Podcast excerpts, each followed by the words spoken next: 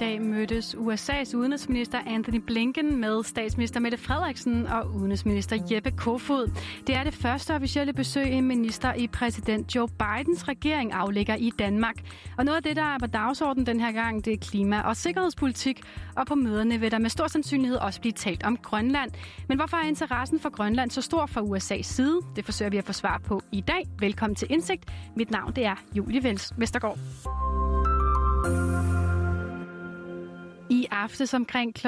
22 landede den amerikanske udenrigsminister Anthony Blinken i København, omringet af PET, livvagter og køretøjer, der kørte den amerikanske gæst væk fra lufthavnen. Anthony Blinken har i dag haft et stramt program med flere forskellige møder. Tidligere i dag har han blandt andet mødtes med Mette Frederiksen på Marienborg, og så var han i audiens hos øh, dronning Margrethe og hos kronprins Frederik. Det er faktisk ikke lang tid siden, at den amerikanske udenrigsminister var på besøg herhjemme. Det var tilbage i juli sidste år, at Mike Pompeo, den daværende udenrigsminister, var her.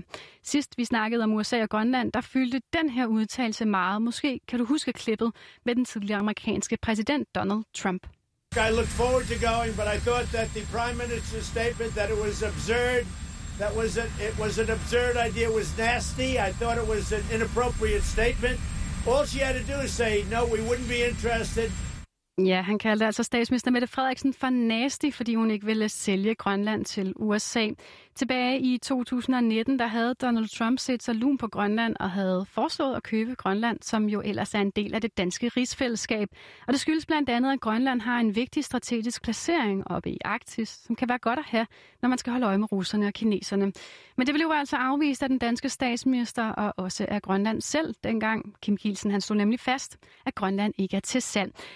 Men nu har amerikanerne så fået en ny præsident, den, den demokratiske Joe Biden, og selvom de måske har forskellige fremtoninger, så skal vi ikke tro, at USA fuldstændig har mistet interessen i Grønland. Prøv bare at høre, hvad Mikkel Runge Olsen har at sige om Biden-administrationen. Han er seniorforsker ved Dansk Institut for Internationale Studier, og han har ret meget viden om Arktis-området. Der er ikke, så vidt jeg kan se, egentlig noget, der tyder på, at Biden, når vi tager alt det farverige fra, skulle have en særlig anderledes tilgang til Arktis.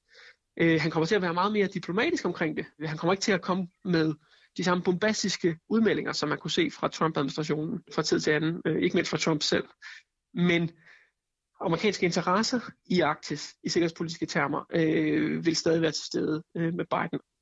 Dele af Grønlands undergrund er rig på sjældne jordarter, og landene har en sikkerhedspolitisk interesse på grund af områdets strategiske placering. Og efter møderne med danskerne, ja, så skal amerikanerne altså lige have sådan en hyggesnak med grønlænderne.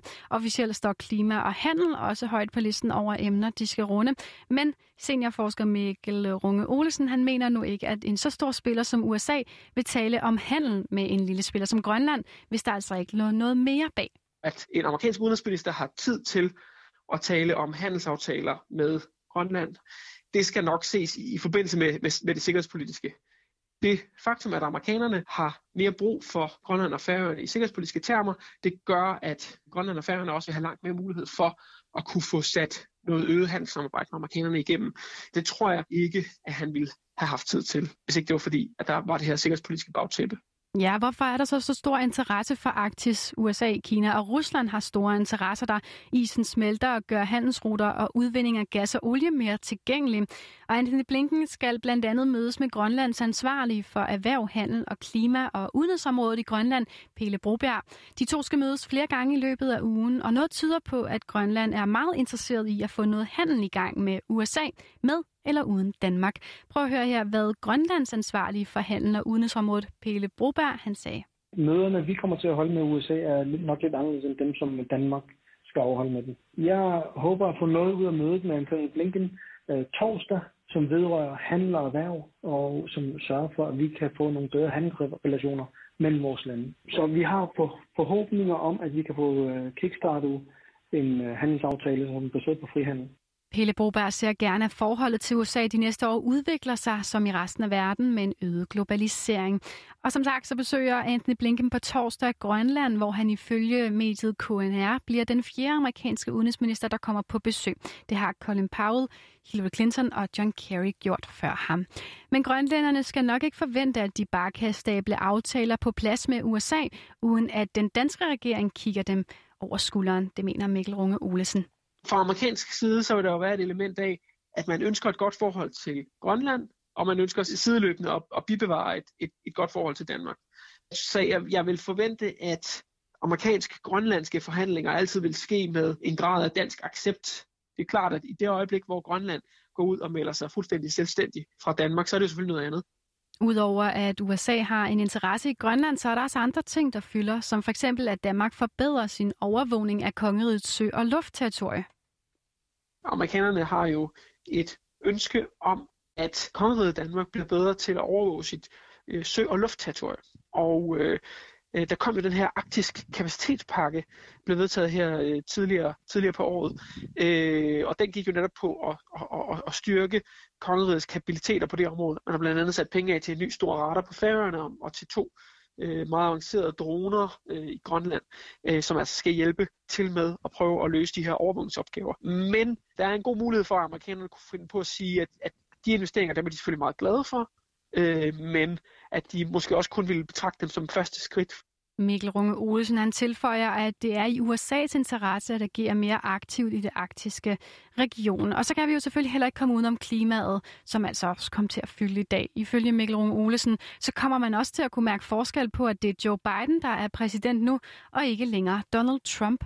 Den grønne dagsorden har jo også et ben i Arktis, fordi øh, det, og det er måske et af de områder, hvor man kan sige, at forskellen på Biden og Trump øh, er virkelig til at tage at føle på. Det er, når det kommer til den grønne øh, omstilling. Øh, fordi øh, da var Trump jo, øh, hvad skal man sige, meget fokuseret på at, at, at holde grøn omstilling ude af for eksempel Arktisk Råd-regi. Øh, og der, der er Biden jo stik modsat fortæller for, at man skal tage grøn omstilling op. Så, så det er måske sådan det mest direkte link mellem grøn omstilling, Arktis, og så det forestående topmøde i Arktisk Råd. Tidligere i dag var der så pressemøde i Ejtveds Parkhus med den danske og amerikanske udenrigsminister.